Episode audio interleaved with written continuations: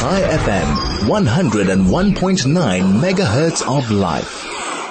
The question we're asking at this point in time is, do we hate foreigners? Are we really in, intoxicated, ingrained with a xenophobic streak in us? Do we have no tolerance whatsoever for people beyond our borders? Joining us now, Sara Gon, policy fellow at the Institute of Race Relations to unpack this issue. Sara, very good afternoon to you. Thank you for joining us. My pleasure. Thanks very much. Oh, great to have you on board, Sara. So having set the tone for this conversation regarding South Africans' attitude and outlook towards foreigners, what are your observ- observations and findings on this issue? Basically, it's, it's, uh, it's complex, but it's largely about social issues. In other words, you'll, you'll see the, these sort of excessive anti-foreigner uh, feelings and groups like, uh, uh like Dudula Mm-hmm. you know, sort of really getting to, uh, to, to, to grips with people's sort of fears and insecurities where there's, where they're competing for resources, um, where they lack what the government apparently promised to provide for them.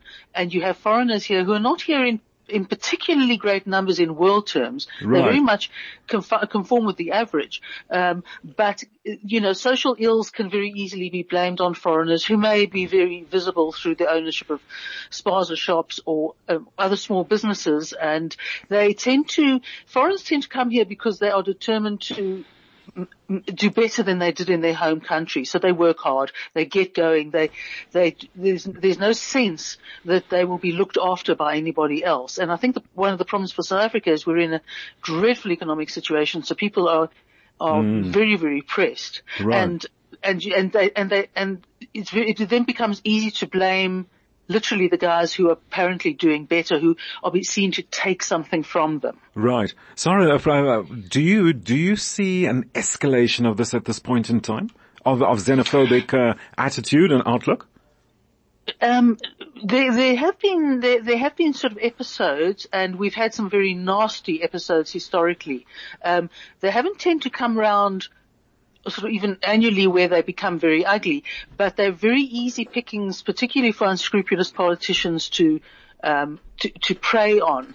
Um, it, it, it's it's classic um, it, it, it's it's a very easy hatred to generate mm. uh, in in circumstances, and and very often politicians at some or other level have been involved and yes. escalated uh, the matter in, instead of trying to bring it down, often often fairly late when the damage has been done. Mm-hmm. Sara, uh, looking at uh, the vigilante group Dudula, do do we see? Yeah. Uh, sorry.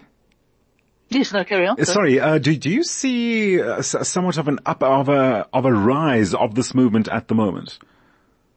Well, they do seem to be, they're well organized. The original uh, organizer who's no longer with, with the organization does seem to have left a legacy of organization and I gather they are they are trying to register to become a political party. Mm. Um, the, the, the, the, level of organisation is a little worrying because although they vowed that they're not a, sort of a violent grouping, the, the modus operandi of, of, of, of confronting foreigners and, um, you know, sort of looking at, looking at people as a, as a group rather than as an individuals, easily, if not themselves, lends itself to the people who are attaching themselves to the group. Yeah you know, to, to, to adopt a confrontational and sometimes violent approach. Yeah. And this despite that these could be, uh, these foreigners, inverted commas, you could say, are, are legally in the country. Yes, and no, no, it, it, it won't, it, it won't, what won't matter is whether they are legal or, or not when people respond badly. It's the fact that they, they know that they are foreigners.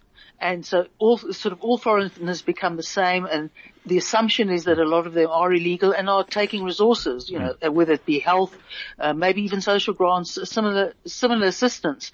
And there is a, you know, it's, it's, it's very, it's a very much a fraught, um, social uh, scenario. And I don't think it's helped very much by having a situation where by virtue of not growing the economy and mm. not providing a decent level of education, you don't have people you, or you have a lot of people who are just not able to make it for themselves. And of course then there's the other sort of stereotyping, for example, of Nigerians as drug dealers and yes.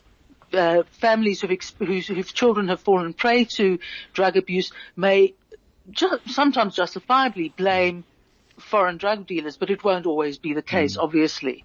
and, but it, it, it's a vis- it's a visceral, it's a visceral It's a response. It's response not always indeed, yeah. rational. Right. Yeah. Sara, we're gonna, we're gonna have to leave it there. We've just about run out of time. Thank you so much for joining us this afternoon. Just give us some background as to where South Africa stands regarding xenophobia and where the foreigners stand regarding there being on the receiving end of xenophobic uh, behavior. Sara Saragon, policy fellow at the Institute of Race Relations.